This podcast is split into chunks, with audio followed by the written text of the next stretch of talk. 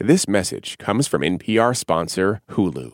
Don't miss the new docuseries Black Twitter: A People's History. From memes to movements, see how this powerful online community shapes culture and society. Black Twitter: A People's History premieres May 9th, streaming on Hulu. From WHYY in Philadelphia, this is Fresh Air Weekend. I'm Dave Davies. Today, how long COVID leaves millions of people with impaired brain function and what they can do about it. Neuropsychologist James Jackson says many long COVID sufferers find they struggle to remember things, perform basic tasks, and solve problems, often leading to a loss of employment, income, and important relationships. Jackson's new book is a practical guide for long COVID patients and their families. Also, we'll talk about parking with writer Henry Grabar author of the new book Paved Paradise How Parking Explains the World. He says he's not anti car, but it's time to make some changes. And it's been 50 years since Al Green released his album Call Me. Critic Ken Tucker reminds us why it's considered the singer's greatest. What a beautiful time we had together. That's coming up on Fresh Air Weekend.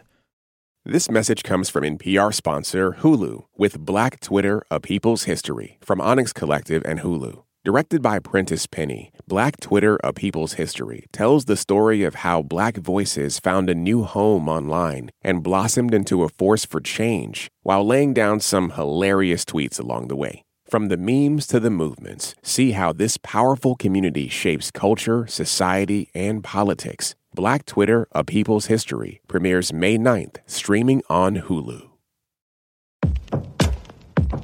What does it mean to be black in America?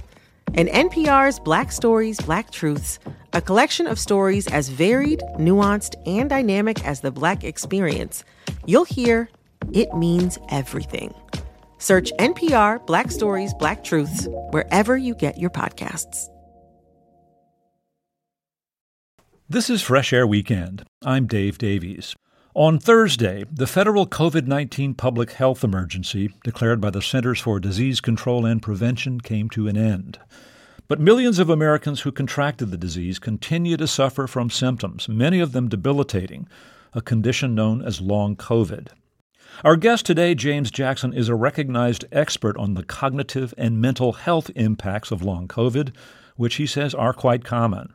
He writes in a new book about people who are happy standouts in their jobs, who, after getting COVID, are chronically affected by fatigue, cognitive impairment, and depression, or more serious symptoms such as delusions and hallucinations. Jackson's book offers practical advice to patients suffering from long COVID, with suggestions on finding professional help and information on treatments and strategies for dealing with their symptoms. Jackson's knowledge is informed by his work with hundreds of long COVID patients, his previous work with patients suffering from post intensive care syndrome, and to some extent by his own struggles with obsessive compulsive disorder.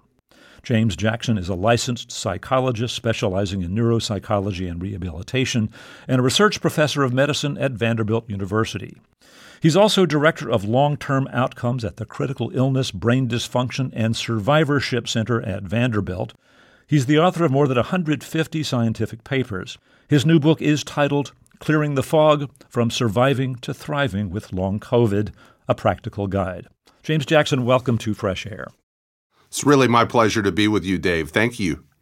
So let's talk about long COVID. First of all, how common is it? Do we know how many people suffer from it, either in the United States or worldwide?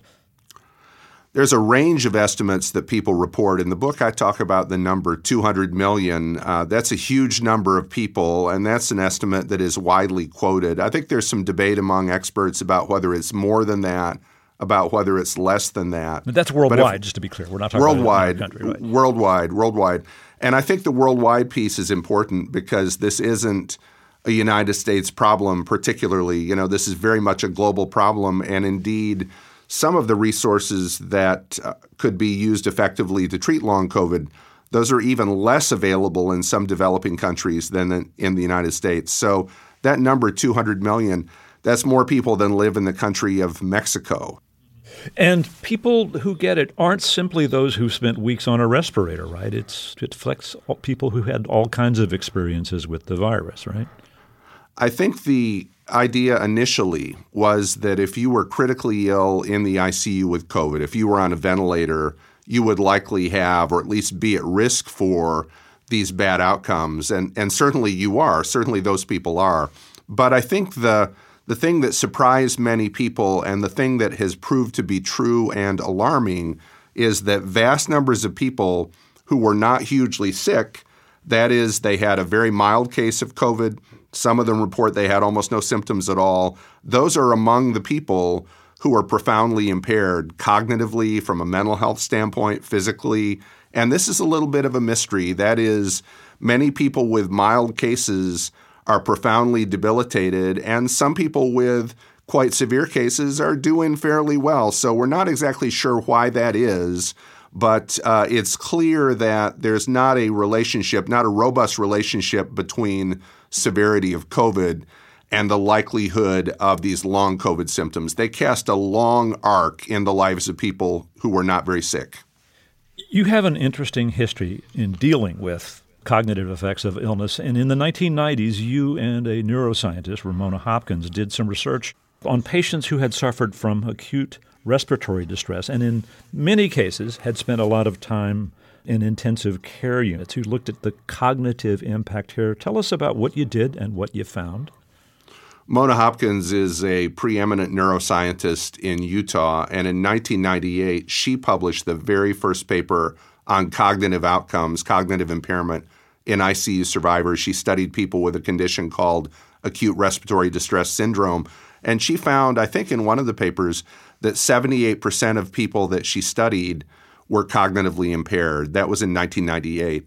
In about 2000, the research that I started to engage in began in earnest. We published a paper, I think, in 2003 looking at ICU survivors generally and we found that between a third and half of those people who had been fairly healthy before, they weren't cognitively impaired, they developed brand new cognitive problems. Uh, in subsequent studies and in subsequent years, we have found out that those cognitive impairments ICU survivors have are as similar as we see in people with moderate traumatic brain injuries. In many cases, they're as severe as we see in people with early Alzheimer's disease. So, huge numbers of people, lives derailed by cognitive impairment. And this is important because I think these insights about the effects of critical illness certainly informed a lot of my thinking about what might happen following COVID.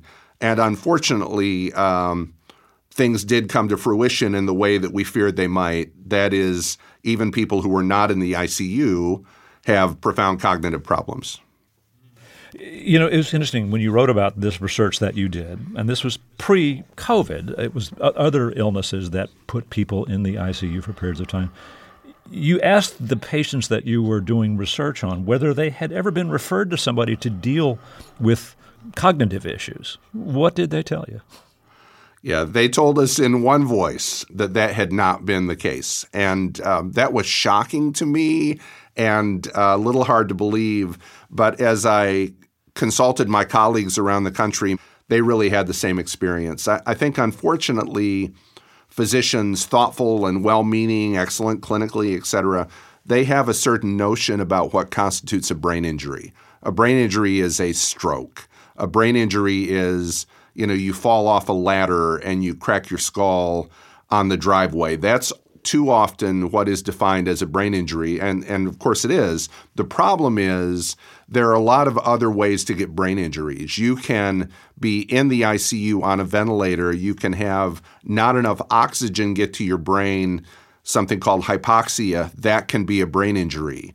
You can be delirious, which is deleterious to your brain, that can cause a brain injury, and you can have long COVID, that too can basically be a cause of a brain injury. So we need to change the paradigm a little bit so that people start appreciating gosh, you can have this medical pathway to a brain injury, and we need to refer you to cognitive rehabilitation. It's not only that you're in Iraq and you survive an IED explosion, it's not only that you're on the football field and have a concussion. There's a medical route to a brain injury, but no one, almost no one, gets referred for rehab. We have to change that. All right. So in the last few years, you've been seeing a lot of these symptoms from people who had suffered from COVID and had been in intensive care. One of the things you write in the book about this issue of people dealing with long COVID is that they're both battling their illness and the disbelief in the medical establishment. People just haven't made this connection enough. Huh? It's a huge difficulty, and, and it is fighting a war, if you want to use this metaphor, on on both fronts, right? It's fighting a war on both fronts. And that is you're trying to put out the fire or at least deal with the fire that is your illness. And you're being uh, battered and buffeted, beaten down by this interaction with healthcare providers who you feel are dismissive of you, who all too often subtly say, you know, have you been to a psychiatrist? You don't have any physical symptoms. Maybe this is all in your head. People are explicit about this, uh, primary care providers, physicians to varying degrees, but the net effect is patients often feel ashamed. They often feel a stigma. They often feel like they're being called lazy, or at least that is implied that you just need to buck it up, get better, right? So that, along with the reality of these symptoms, makes it a tough challenge for these folks to endure days and weeks and months. We're going to take a break here. Let me reintroduce you. We're speaking with James Jackson. He is a research professor of medicine at Vanderbilt University who has treated many patients suffering from long COVID. His new book is Clearing the Fog From Surviving to Thriving with Long COVID, a practical guide. He'll be back to talk more after a short break. I'm Dave Davies, and this is Fresh Air Weekend. This message comes from NPR sponsor Discover. Tired of not being able to get a hold of anyone when you have questions about your credit card? With 24 7 US based live customer service from Discover, everyone has the option to talk to a real person anytime, day or night. So the next time you have a question about your credit card, call 1 800 Discover to get the service you deserve. Limitations apply. See terms at discover.com/slash credit card. This message comes from NPR sponsor Osea. Their Mega Moisture Duo features two of their clean, vegan bestsellers, Undaria Algae Body Oil and Undaria Collagen Body Lotion. Get 10% off your first order with code GLOW at OseaMalibu.com. What does it mean to be black in America? In NPR's Black Stories, Black Truths, a collection of stories as varied, nuanced, and dynamic as black experiences, you'll hear it means everything. Search NPR Black Stories, Black Truths wherever you get your podcasts.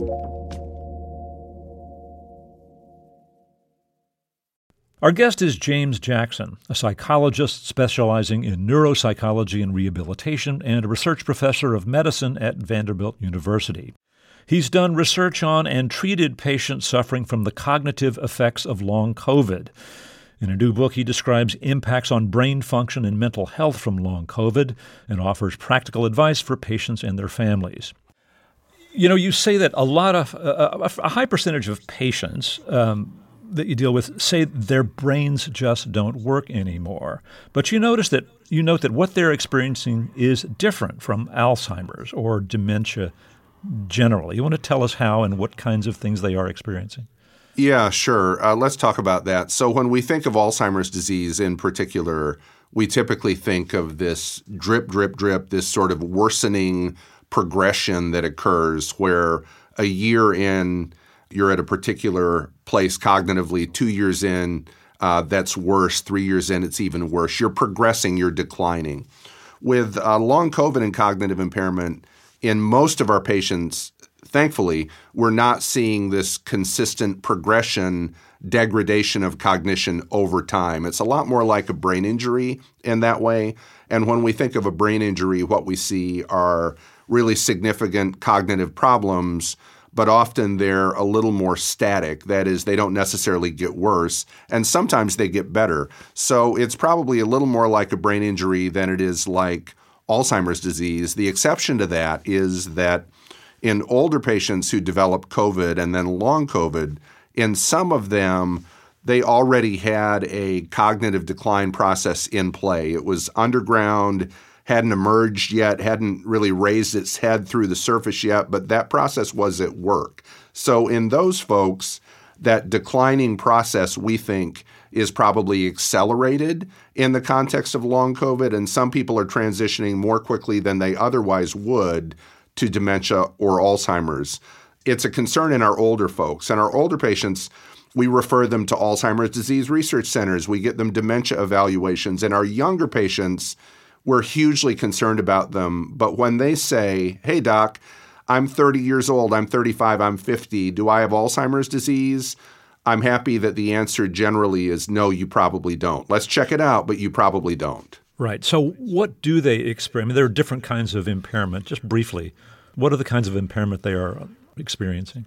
Sure. Um, so the thing that people talk about the most is they talk about memory problems. They often say, "Oh my gosh, my memory is not working," and uh, memory, I think, is the term that most people know. If you surveyed people and said, "Hey, list the nine cognitive domains. Let's list 11. You know, let's list cognitive functions. Memory is the thing that everybody would reference, right? So when people say memory, that's what they think they mean. It may not be what they mean. So um, often they have memory problems, but more typically, the problems are with processing speed. That has to do with how quickly you can process information and with attention and with this thorny thing that we call executive functioning. And I, I say thorny thing because executive functioning is associated with ability to function in so many areas. People with executive dysfunction, problems with function, they have problems driving. They can't manage their money. They have a hard time managing their medication. They can't plan for the future. So, executive dysfunction, processing speed, inattention, and some deficits with memory. And if you put it together, because often people have all of that, it's a really toxic cocktail. And what it means for people is they have a hard time functioning in the workplace. They often aren't functioning well socially. They're not reading social cues. They're disinhibited. It's a huge problem at its worst. Right. And so often many quit their jobs because they just can't perform anymore. And then they lose their income and they lose social relationships and, and terrible you know, cascading effects occur. So let's talk about what one can do to, to try and get better. You know, uh, you say that there are strategies and treatments. Some are restorative, that is to say, they try and help the brain regain some of its functions. But a lot of it is really designed to help patients manage the changes in their brain function, you know, their deficits in ways that improve their lives. What are some of the strategies that, that help people? Yeah, I, I love this question. Um, back a decade ago, a little more than a decade ago, I spent part of a year in Ely, England, a lovely little town outside of Cambridge, at a cognitive rehab hospital, a very famous one at the time, founded by Barbara Wilson, an eminent neuropsychologist. It was called the Oliver Zangwill Center. And when I went there, the goal was to really learn how to do cognitive rehab. And uh, it was all about compensation. It was about teaching people skills to offset the deficits they had. One big one we worked on was something called goal management training. It's really the best empirically validated. It's the it's the treatment with the best evidence for problems with attention and executive functioning. And and when I learned about goal management training, frankly, at the beginning I thought, oh my gosh, you know, this is a strategy. How much does a strategy help? And as I looked at the uh, lives of the patients that were being treated at the Oliver Zangwill Center, I quickly changed my tune. I, I, I recognized that although this is strategies, it's planning, it's learning to use notes, it's managing your day differently. I realize that if people are integrating that into their lives so often, it is a game changer. And we see that, that when people get cognitive rehabilitation, not in every case, but reliably, they do better, they get better. That contrasts, that compensatory strategy approach, that contrasts with more of a neuroplasticity based approach where the idea is that we are going to engage your brain in a particular specific way. And in so doing, we're going to try to leverage this natural process for growth that is at work. Those are neuroplasticity based strategies. And often we recommend both of them compensatory approaches, neuroplasticity based approaches. And uh, when we wed those together, people often get a lot better. It's, it was, it's interesting because I imagine a lot of people who are really frustrated that their brains just aren't working as they used to, and you're telling them, hey, you're going to give me lists and post it notes. Uh, but it really is a matter of sort of regular use and ways of thinking, you know, reminding yourself to be thinking about the way you're thinking. And over time and with practice, it actually makes a difference, and people can function in a way they didn't before. They could drive, for example, if they didn't before, or you know, attend a, a work meeting and and and function effectively. Absolutely. Um, the goal is that these strategies and ways of thinking that they become integrated, that they become embodied, you know, second nature, if you will. Often, one key thing that happens in the context of those strategies is in the area of problem solving. Where people get derailed often is that they can still solve problems with these brain injuries, but normally it might take them not very long. Now it takes them five times as long. Now it takes them 10 times as long.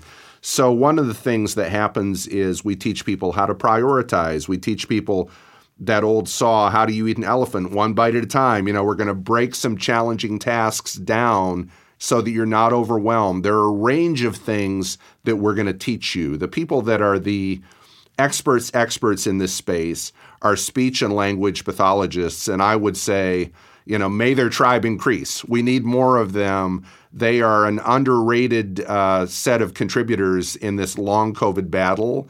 And uh, they've become, many of them, very dear to me because I've seen the way they've improved the lives of our patients. And are these kind of treatments, this strategizing, because it's you know it's not a drug, it's not a surgery, are, are they covered by insurance typically? They generally are covered by insurance. I'm I'm, I'm happy to say uh, that piece isn't the challenge so much. The piece is finding these folks who don't necessarily grow on trees. In large and medium sized cities, you will find SLPs. That's the abbreviation SLPs. But in rural America and small towns, there are not so many of them. Uh, for that reason, we're really thankful for telehealth, which has been a game changer during this um, pandemic season because often people are able to get uh, speech and language pathology support virtually, get that cognitive rehab virtually. And in our experience, that still seems to be very helpful.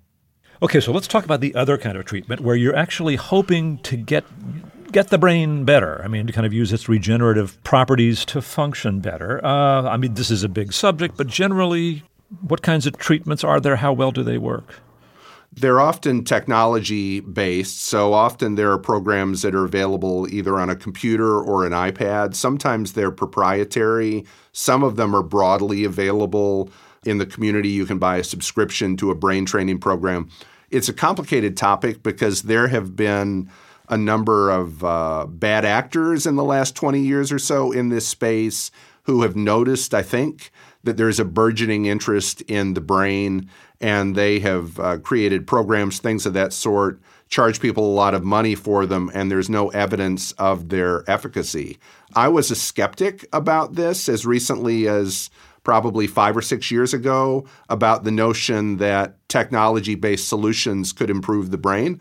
But um, as more and more research emerges, I've become more convinced that this is absolutely an avenue that we need to explore. There are companies grounded in rigorous research. Uh, there's uh, a program called Brain HQ that a lot of people engage in. There's a game that is FDA approved that you can play on an iPad, a video game, and uh, it is FDA approved for children and teens with ADD and ADHD. So we think that there are things like that that could be really helpful, perhaps, to people with cognitive problems in the context of long COVID.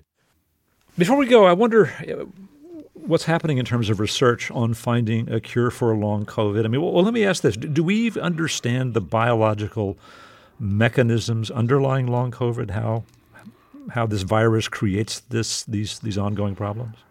I think it's a really complicated question. And the reason it's a complicated question is because although we've been talking about long COVID as if it's a monolithic thing, as if it's a monolith, there, in fact, are probably many different kinds of long COVID. You know, there's long COVID with primary cognitive problems. There's long COVID primarily driven by fatigue, et cetera. And all of these likely may have some different mechanism. Many of those mechanisms likely have to do with inflammation, they may have to do with clotting.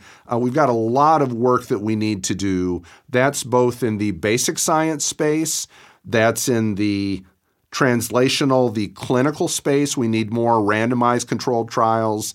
Um, we were very successful, as you know, at mobilizing um, our best scientists, our best experts to develop a vaccine in record time. Huge success.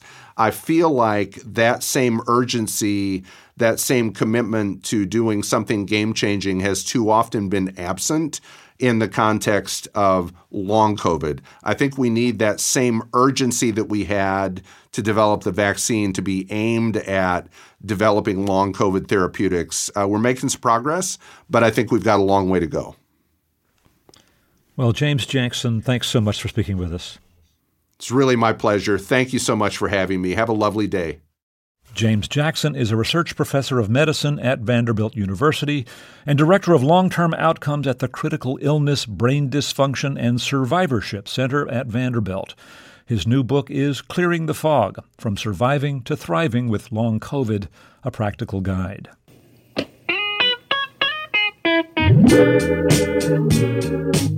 Al Green is widely considered one of the greatest pop singers ever, known for his soulful ballads.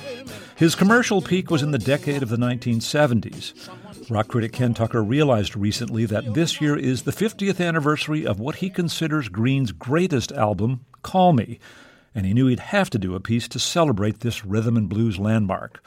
Here's Ken.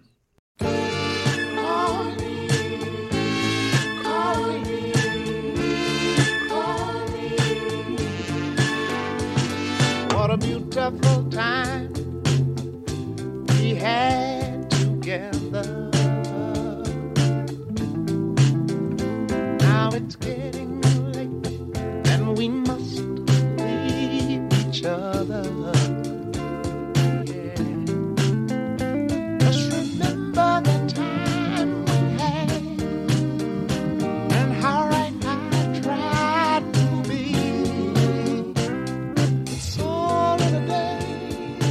In Al Green's song Call Me, the singer addresses a woman he's passionately in love with, who, at this moment, is not feeling that same passion. What they once had isn't working for her anymore. Green acknowledges her fading feelings for him, even as he can't resist reminding her of, as he puts it, the beautiful time we had together. What he wants to tell her most of all is that she can call him any time and he'll be there for her. In Al Green's musical universe, men and women are almost always operating on a level romantic playing field.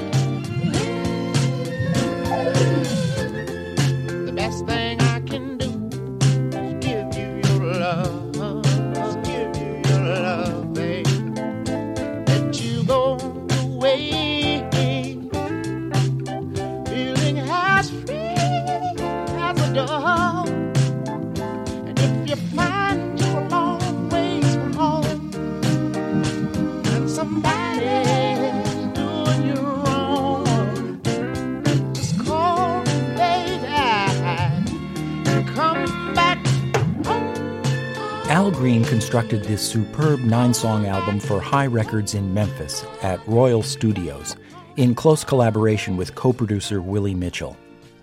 Essential to the sound was the Hi Rhythm Section, which included the three Hodges brothers bassist Leroy, Charles on keyboards, and guitarist Teenie Hodges. Howard Grimes played drums. In the 1970s, the warm intimacy of the music that came out of Royal Studios attained an almost mystical force.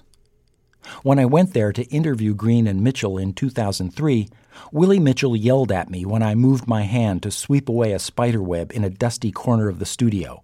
Don't touch it, he said. It's all part of the sound. I was not at all sure that he was kidding.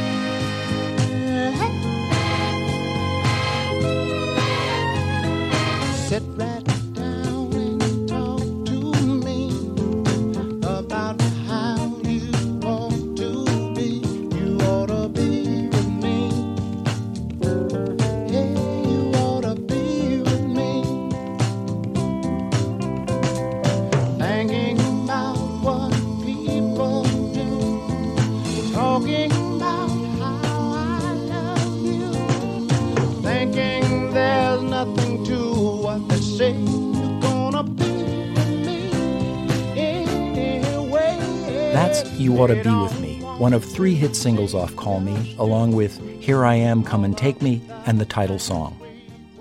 Green's phrasing is unique. He uses a falsetto croon that can deepen into a growl, enunciating lyrics conversationally. Call Me was Green's sixth album and includes two superb covers of country music Hank Williams' I'm So Lonesome I Could Cry, and this one, Willie Nelson's Funny How Time Slips Away. Am I doing? Well, I guess I'm doing fine.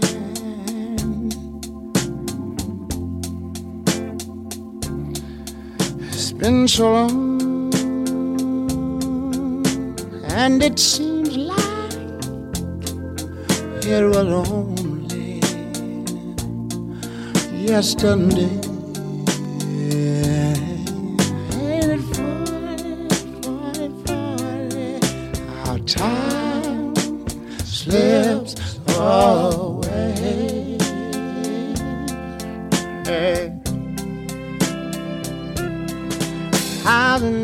Album also includes Jesus is Waiting, a gorgeous early uh-huh. example of the gospel music that would at one point take over Green's career when he became the Reverend Al Green.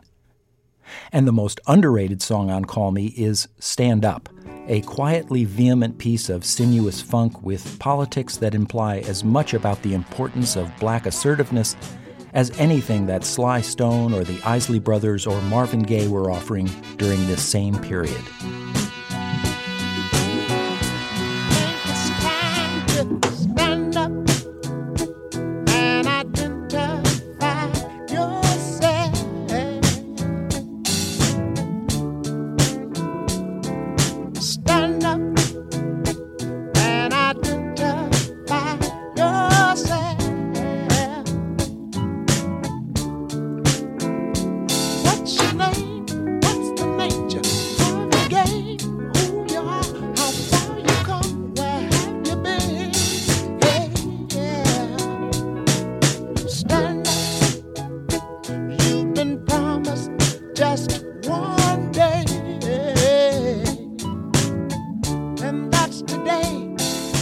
When I read that this was the 50th anniversary of Call Me, I had a visceral reaction. I was momentarily overwhelmed, recalling the pleasure that this album has given me over the years. Rock critic Ken Tucker. Al Green's album Call Me was released 50 years ago last month. Coming up, we'll talk about parking with Henry Grabar, author of the new book Paved Paradise How Parking Explains the World. I'm Dave Davies, and this is Fresh Air Weekend. Support for NPR and the following message come from Betterment, the automated investing and savings app. CEO Sarah Levy shares how Betterment's innovation can help Americans save. The real innovation for Betterment about a decade ago was taking a set of tools that were used by the ultra wealthy and making them accessible to the average investor. And that includes tax strategies, that includes dollar cost averaging, that includes taking a long term view and not getting distracted by market volatility. These are all sort of tricks of the trade. And what Betterment did is they basically said no matter the amount of money you have, it's always good to be invested. It's always good to start early. It's always good to save. And the power of being consistent in your habits is really the path to long term wealth. Learn more about automated investing and saving at betterment.com. Investing involves risk, performance not guaranteed. Support for this podcast comes from the Neubauer Family Foundation, supporting WHYY's Fresh Air and its commitment to sharing ideas and encouraging meaningful conversation. Support for NPR and the following message come from PBS. PBS invites you on a trip to the future. A Brief History of the Future is a groundbreaking series filled with hope and possibility about where people are today and what could come next. From tech to tradition, from climate to culture, from science to spirituality. Join futurist Ari Wallach on a journey around the world as he meets the brilliant minds and brave pioneers remaking people's futures for generations to come. A Brief History of the Future. Stream now on PBS and the PBS app. Terry Gross has our next interview. I'll let her introduce it. Drivers and passengers, how much time have you wasted circling around and around searching for a parking spot? Have you nearly gotten killed by someone competing for the same spot? Are you outraged by prices charged by commercial parking garages? Or maybe you live in a suburb that's been paved over for parking lots that are now half empty. My guest Henry Grabar tells the stories behind these familiar problems in his new book, but he also writes about larger issues that you might not be aware of. He describes the book as, in part, the story of how we destroyed our cities in search of more and more available parking, and the people who helped make it so the mall builders, mobsters, police, and the politicians, the garage magnates, and community groups. There are new alternatives in the works for dealing with traffic and parking. He covers those too in his new book, Paved Paradise How Parking Explains the World. Grabar is a staff writer at Slate who covers housing, transportation, and urban policy. He was the editor of the book, The Future of Transportation. Henry Grabar, welcome to Fresh Air. Before we get into the big issues, can we trade an example or two of what we find most frustrating or weird about parking? I'll start with in the north, when you dig out a spot for your car so you can drive out after a snowstorm, what people have often done in Philly is put a lawn chair or a trash can or some piece of furniture in the parking spot to reserve it, to say, This is mine. I dug this out and I'm keeping it. Um, and I don't know if uh, if that happens in Brooklyn where you live, but where does this tradition start? At first, I thought this is just a Philly thing, and now I realize it's not.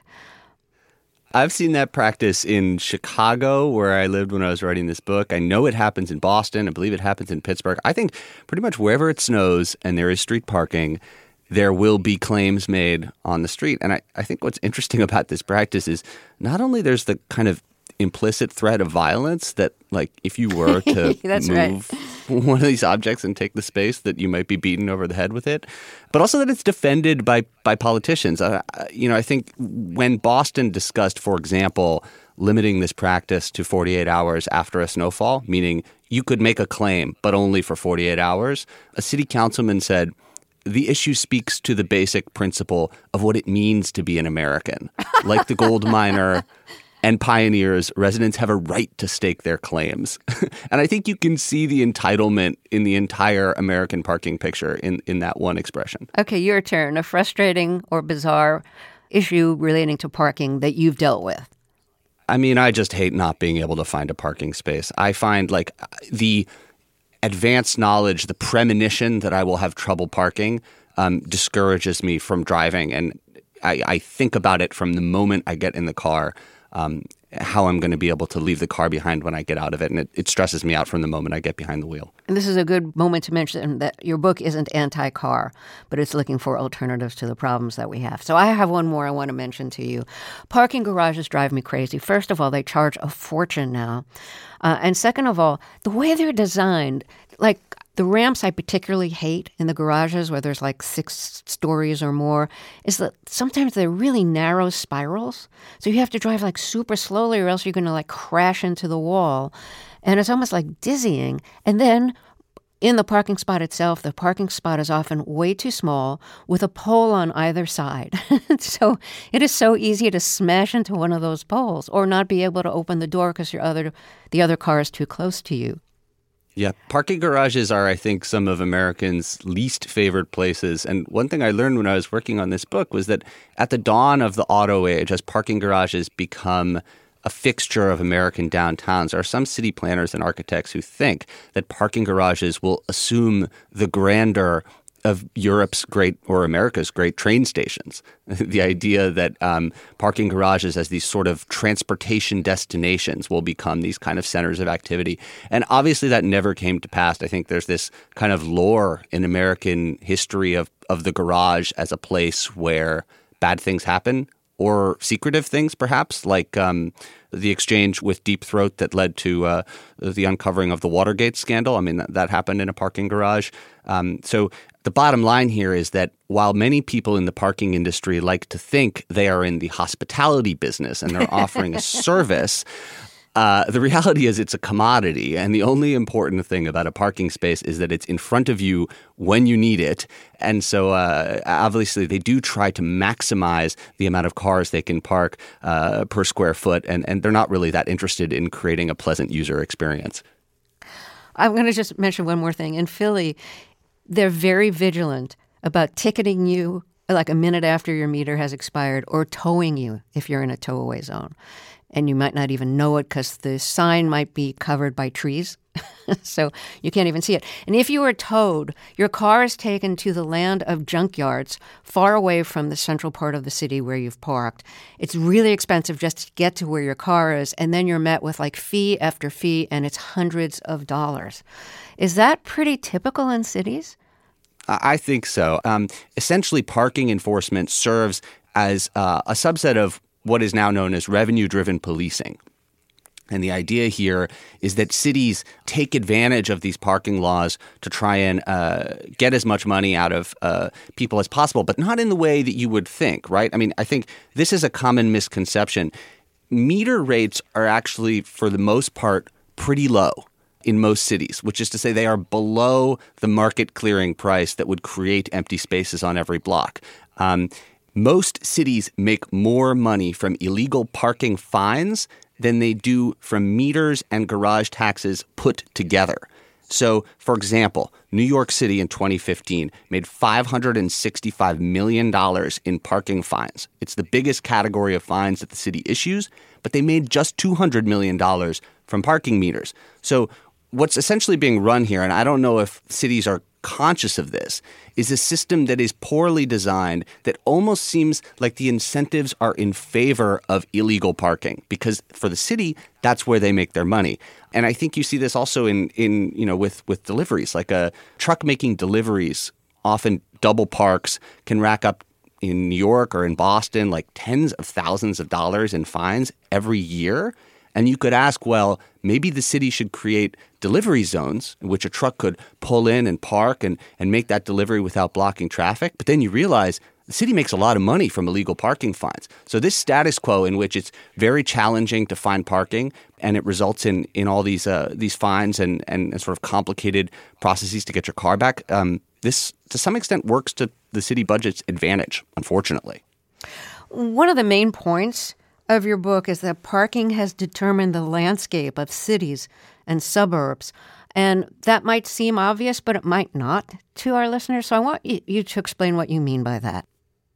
Sure. So when I think about parking's effect on the landscape, one of the things that I'm thinking about are the laws that were passed in the 1950s and 60s in this country that require that every type of building have a certain number of parking spaces. So if you look into the code of your city or suburb, you will likely find a table like this. And it will be very, very long and it will have almost every conceivable land use you can imagine, from the obvious ones like apartments and offices to ones that seem um, perhaps. Uh, exceedingly specific, like a dirty bookstore or a nunnery or a tennis court. And, uh, and for everyone, there's a requirement of a certain number of parking spaces. Now, when you remember that a parking space takes up about 300 square feet, if you're going to require 10, 20, 1,000 parking spaces uh, with these various uses, you are ensuring that perhaps half your property now is consumed with parking. And you see this when you drive around and you look at a post war commercial strip in a suburb, you will notice that the buildings float in the parking lots like these little buoys in the sea. And all that parking is required. I mean, that's the law that is that is ensuring that those properties tend to be um, half parking by area. And if you go to a historic downtown, um, those types of buildings, right? Um, uh, two, three stories uh, that that you know they're they're semi-attached or, or, attached, forming an uninterrupted street wall of storefronts and offices above, or perhaps housing that kind of stuff is simply illegal to build in most places. Uh, so um, there's a reason that we've we've stopped building things the way we used to, and the reason, in large part, is parking. So some of the really nice things about um, older cities wouldn't be legal now, if you're starting from scratch and building. I think almost every built form that you can imagine from the early 20th century would be illegal to build in most cities today perhaps because of zoning, but I think more fundamentally because of parking, right? And so I'm talking about things like um, uh, on the housing front. Um, brownstones, triple deckers, three flats, bungalow courts. Every city has its kind of vernacular attached or semi attached housing that was built in the late 19th and early 20th centuries. And these are often some of the most beloved parts of cities and some of the most expensive housing at this point. Um, unfortunately, uh, according to most residential codes in most places, they are now illegal to build. This is also true of office buildings. I mean, something like the Empire State Building, right? If you were to um, supply the uh, the book mandated amount of parking for the Empire State Building today, you would uh, you would have a surface parking lot stretching over 12 Manhattan blocks. So um, clearly, you begin to see how some of these older forms uh, become incompatible with uh, with the modern demand to ensure a certain number of parking spaces with every property.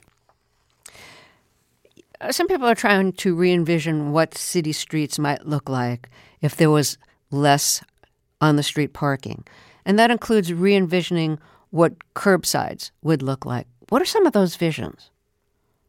The one that comes first to mind, of course, is what we saw uh, during the pandemic summer in, in 2020 when um, when people were nervous about eating inside and all the restaurants opened up seating in their parking areas. And for me, that was a revelatory moment because I had become aware over the course of writing this book that there was something weird going on here where urban real estate prices were higher than ever. And yet, this space at the curb, this public space, which in some cases was the most valuable land in an American city on a square foot basis, was being given away for nothing, provided you used it for one thing, which was storing your car there all day.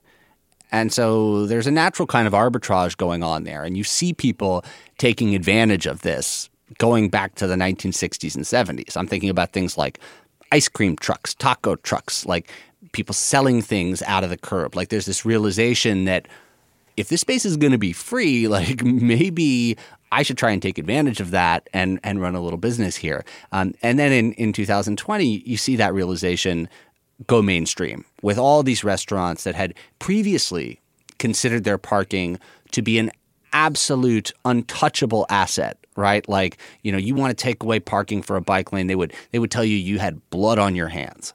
And then suddenly in 2020 they decide, you know what? Maybe it doesn't need to be parking after all. Maybe it could be restaurant seating.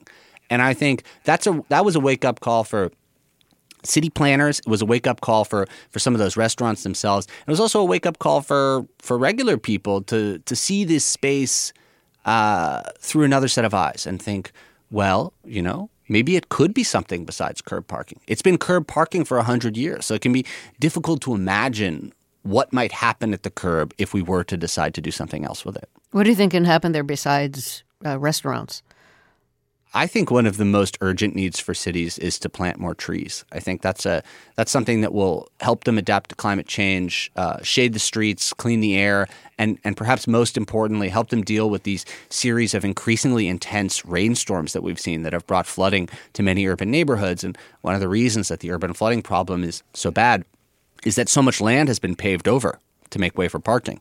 And so if you begin to take some of those curb spaces and you and you decide, you know, we're going to use this this space to plant greenery that can soak up some of that water can catch rainstorms where they fall uh, before they overload the sewer system and flood people's houses. So that to me seems like an obvious uh, possibility. And then perhaps uh, a b- broader conception of that would just be to say create more public space. Um, you know, I think uh, while it is important that we have access at the curb for people who um, need to to drive up and and perhaps uh, you know can't park four or five blocks away for one reason or another, um, there's an enormous possibility here uh, to create space for people. Thinking about like places kids can play, bike lanes, um, uh, things that would help us reimagine a city in which parking was slightly less important and in which there were more options to get around some other way.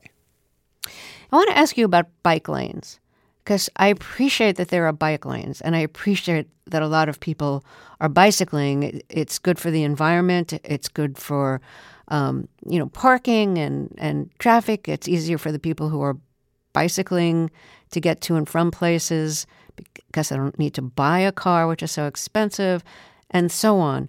At the same time, some bike lanes are just really poorly designed and it's really unsafe for the bicyclist and often unsafe for the driver.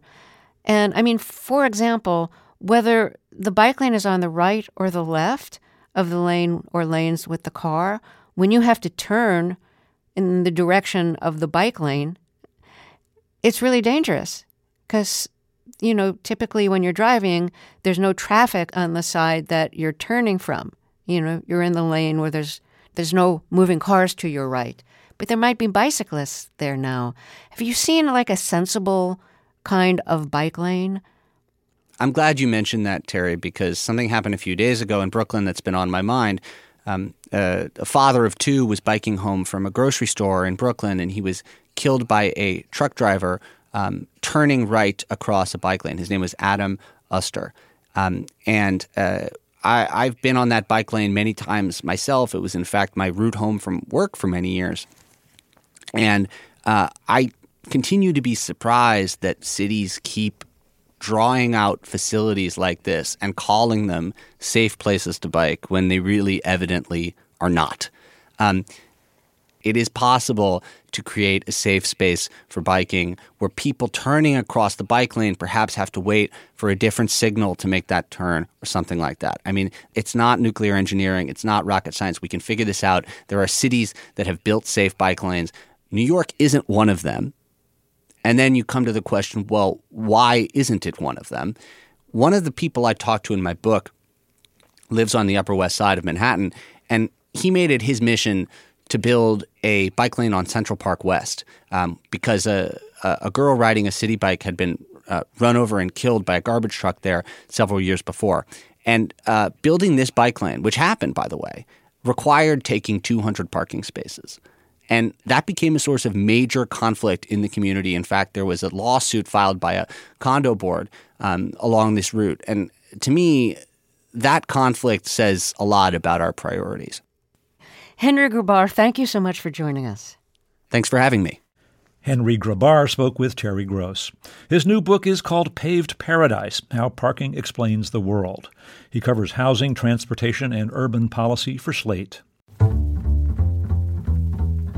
Fresh Air Weekend is produced by Teresa Madden. Fresh Air's executive producer is Danny Miller. Our technical director and engineer is Audrey Bentham. Our interviews and reviews are produced and edited by Amy Salit, Phyllis Myers, Roberta Shorrock, Sam Briger, Lauren Krenzel, Heidi Saman, Anne Marie Baldonado, Thea Chaloner, Seth Kelley, and Susan Nyakundi. Our digital media producer is Molly Seavey Nesper. For Terry Gross and our co host Tanya Mosley, I'm Dave Davies. Support for NPR and the following message come from Proven Winners Color Choice Shrubs, who believes that plants and gardening are for everyone. With over 25 years of developing, trialing, and testing some of the most recognized flowering shrubs and evergreens on the market, Proven Winners Color Choice makes it easy to transform dull yards into vibrant, colorful landscapes. Ready to spruce up your yard this spring? Proven Winners Color Choice created the Gardening Simplified Landscape Guide to help you get started with tried and true elements of good planting design. Identify the roles you want new plants to play in your outdoor space, like ground covers, climbers, or attracting pollinators. Then browse garden plans and see which layouts and plants can bring your vision to life. Proven Winners Colored Choice shrubs are available in the distinctive white containers at garden centers nationwide. Learn more at provenwinnerscoloredchoice.com/npr. This message comes from NPR sponsor Rosetta Stone, an expert in language learning for 30 years. Right now, NPR listeners can get Rosetta Stone's lifetime membership to 25 different languages for 50% off. Learn more at rosettastone.com/npr. When voters talk during an election season, we listen. We ask questions, we follow up, and we bring you along to hear what we learned. Get closer to the issues, the people, and your vote at the NPR Elections Hub. Visit npr.org/elections.